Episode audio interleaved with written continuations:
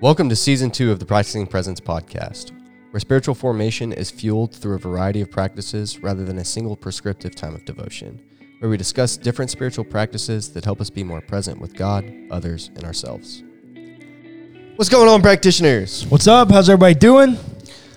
We are starting a new series. We are coming off of Inspired by Rachel Held Evans. Loved that book. But now it's time to move into a different conversation, and one that seems very applicable to the current state of our world, and that is lament. What does that look like? Well, first of all, what is it? What does it look like? And how is that an effective practice for us as Christians? Lament is the practice of a person or group of persons voicing their displeasure with God because of their current situation. It is a prayer practice that screams connection via the experiences of suffering that an individual has had. Mm-hmm. Is this appropriate? Absolutely. Is there biblical precedent for this? Absolutely. Can you tell me? Book of Lamentations. Yeah. There's an entire book called Lamentations. It is laments. Do you know who is lamenting? The people of Israel. Yeah, the people of Israel. The nation of Israel. Everybody is lamenting. I do think it's written by one author, but there's pretty decent evidence that it's Jeremiah. But anyways, it is someone speaking on behalf of the entire nation of Israel, lamenting their displeasure with God because they are in captivity in Babylon. Yeah. They are in the exile period. Yeah.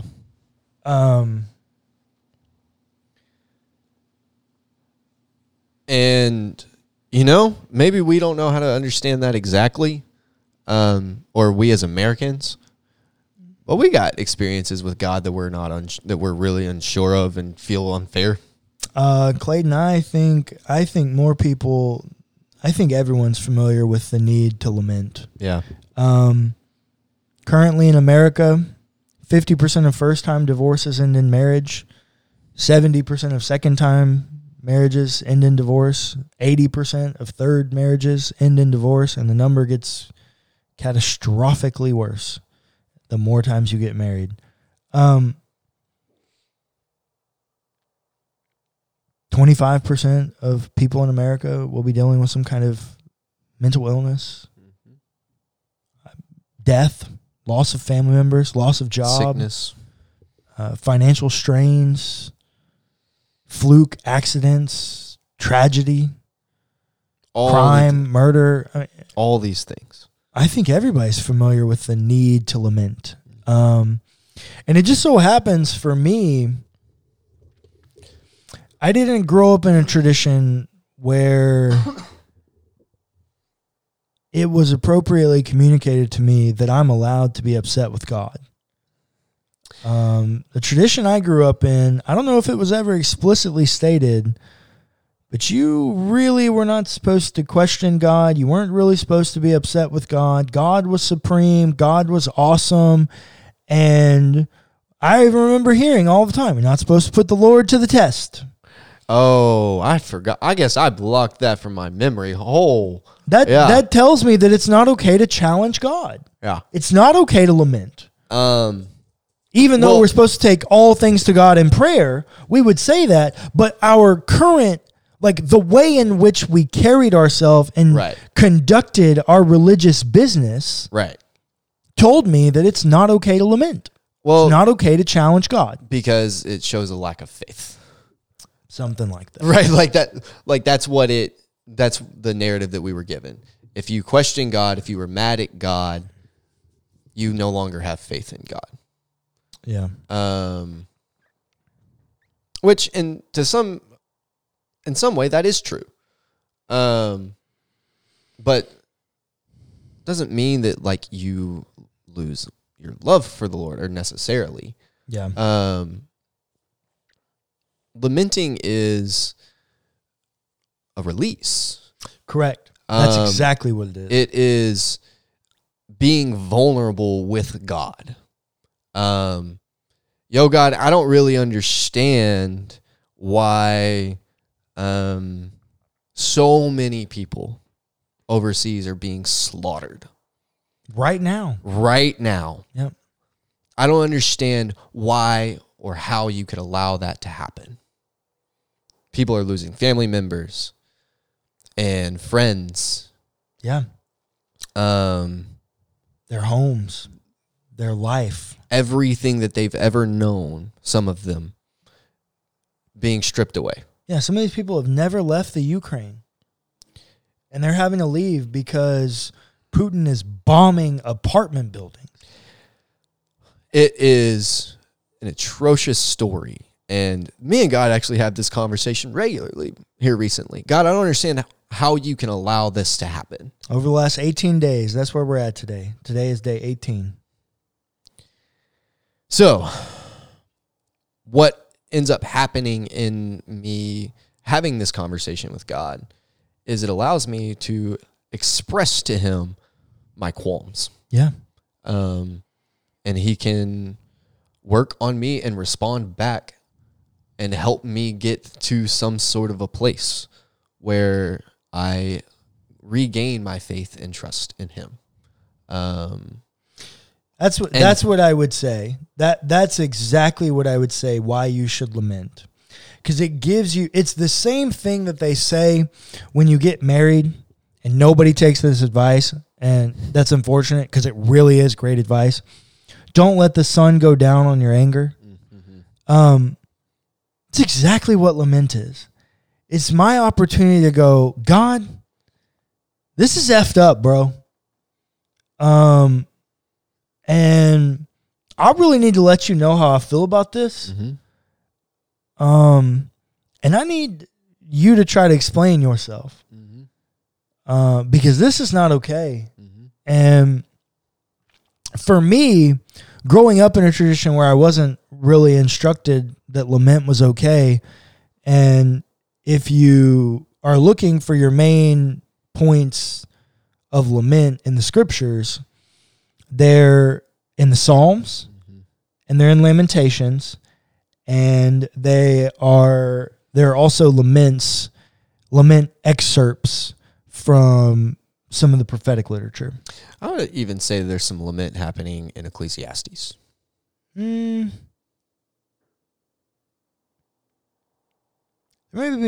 may be lament-like things, yeah. But Ecclesiastes does not take the literature form. No, it doesn't. But it is presenting the same sort of message. That one is more. Yeah, that one is definitely more wisdom literature. But I'm not trying to categorize it as something else. But there's also a ton of lament in Job. Mm-hmm.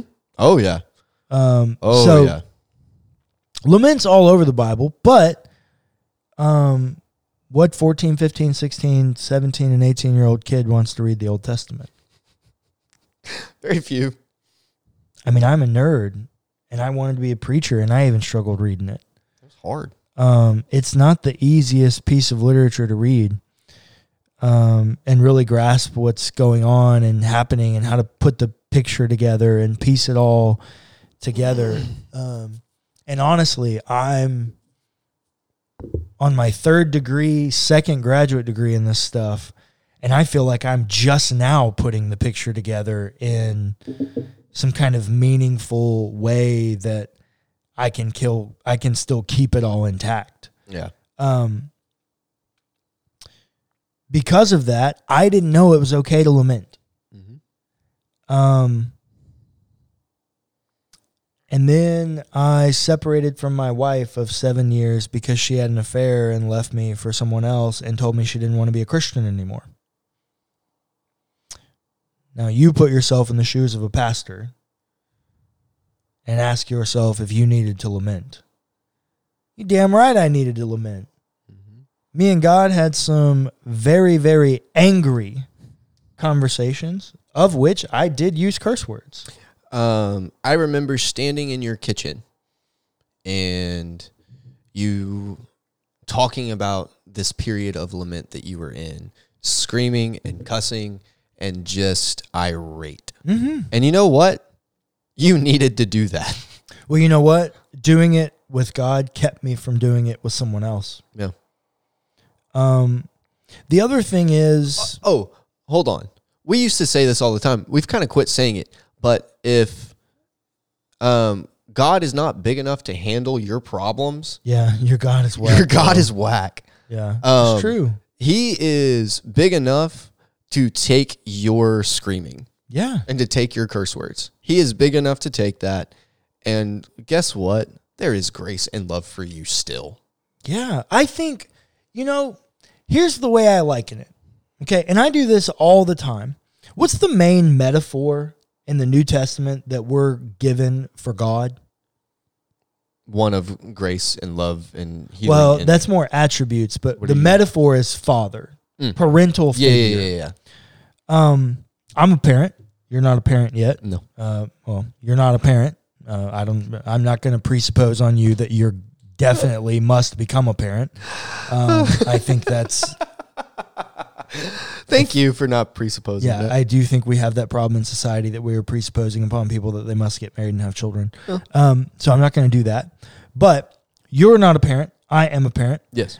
I constantly find myself going, whenever I have a question about the way in which God would respond, I think about the way in which I would parent. And I think I'm a good parent. I don't think I'm perfect.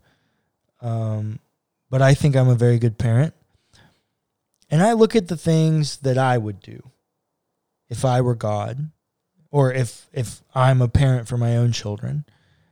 And I know that God's going to at least do that, if not more. And so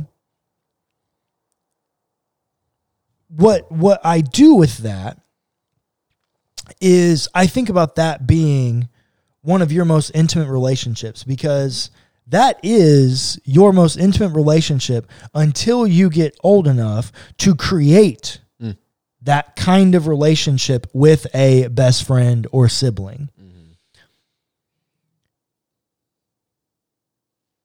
You know, I don't think I'd be mad if Ezra was 10, 11 years old and she got in the truck. I was picking her up from school, and she got in the truck, and I said, "Baby girl, how was your day?"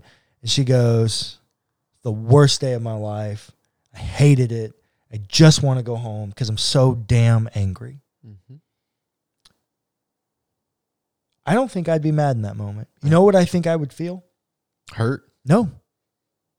I think I would feel, somehow, I would feel sorrow. Sure. That she had a bad day. But me, as a parent, as a person in relationship with this little girl, I would feel overjoyed that she felt that she could be that vulnerable with me. Mm, yeah. Do you not think that God, our parent, doesn't want the same thing from us? Yeah. A life of faith that says, God, I want to be the most open and vulnerable with you that I can be. That's right. And a lot of this stuff doesn't make sense. And I'm believing without ever having seen you, which you told Thomas mattered. Yeah. I think it's healthy. I think it's helpful. I think lament saved my life. Yes. Yeah, I really think lament saved my life. And I've been in a season of it for about 10 months. You know, we talk about the idea of venting and just getting things off your chest. That's where I was going next. Go ahead. That is why, you know, counseling and therapy is so good. It allows you a chance to air your grievances. Well, and have somebody else speak into it. And help you through it. And that has proven to be very helpful for your mental health and then thus your physical health as well. Why shouldn't we be able to do that with God? Well, and so here's my point and where I was going to go with that. Venting is a great contemporary word that communicates the exact same idea as lament. Mm-hmm. Only difference is most of the time we don't, quote unquote, vent to God. Right. But we absolutely lament to mm-hmm. our friends and those in relationships closest to us. Sure. Clayton, when you vent to someone, mm-hmm. do you vent to just anyone, or are you quite strategic? Oh, no, I'm very strategic. With who you vent to? Oh, yeah. Why? Because there's a level of trust there. There's a level of trust, and I feel like I can be vulnerable, and they're not going to judge me. So what you're telling me is that the people that you vent to are those closest relationships to you. Yeah. Why wouldn't we want that with God? Yeah.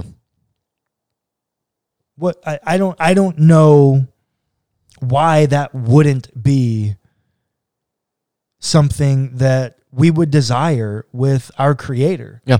I don't know why Agreed. I don't know why we wouldn't want God to be that most vulnerable and intimate relationship with us. Mm-hmm.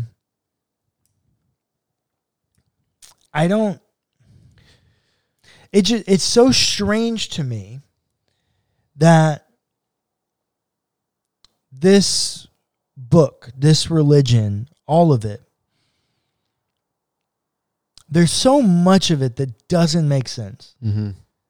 There's so much of it that I don't really know what to do with. And I think it's because people before me decided that we needed to have answers to all these questions, mm-hmm. specifically questions that I don't think the Bible was ever trying to have. Yeah. Like, I don't think the Bible was ever trying to have some of these conversations that we're trying to make it have. Mm-hmm. And because we went through modernity and we had to have the damn right answer for everything, we took away lament. Yeah. Because lament asked questions we didn't have answers to. Mm-hmm. But here's the problem. When we had answers, we didn't need relationship. That's right. We had our to-do list. We had our check boxes. We didn't need relationship. You had dogma. You had doctrine. Yeah. And you had informational assent mm-hmm. to knowing all the things so that you can give your quote-unquote apologetic mm-hmm. to prove to someone why faith exists, rather than actually being to communicate why you have a relationship with a divine Creator, mm-hmm. which honestly, God, the second one sounds so much better. I would much rather sit down and have a conversation. Sit down, like over some coffee with someone, and just explain and talk about my personal relationship with Jesus and how it has been hard. And it's had its ups and downs. And, you know, at the end of the day, I'm better for it. Rather than sitting them down in the chair and hitting them over the head with the Bible, slamming on the table, yelling and screaming and telling them that they're a piece of crap. And if they don't get their crap together, they're going to hell. Kicked out of the church. Yeah.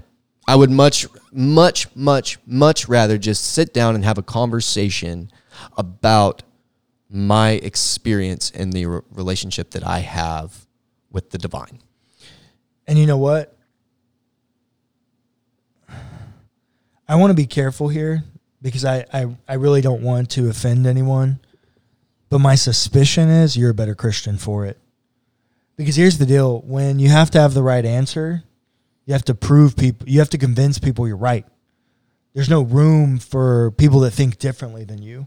And if there is, it's fringe category and you just don't associate with them. I had a conversation with a friend of mine, very conservative person. And it was very clear. We're having a conversation about the Bible and my faith and deconstruction and all of the things. And it was very clear that he was asking questions and approaching the conversation in a way that he was trying to prove to me that I was wrong. Yeah.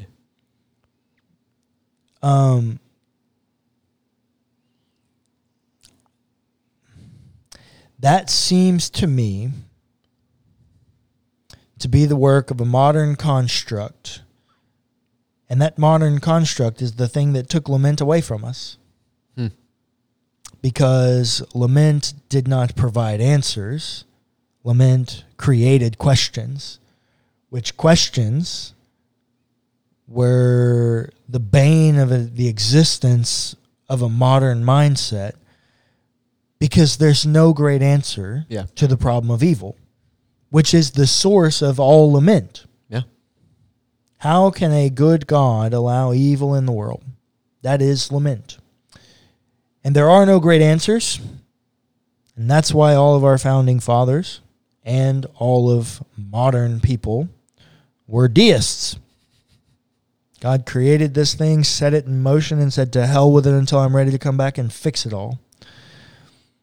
Lament's been forgotten because it creates problems for a white evangelical institution that needed knowledge in order to control narratives.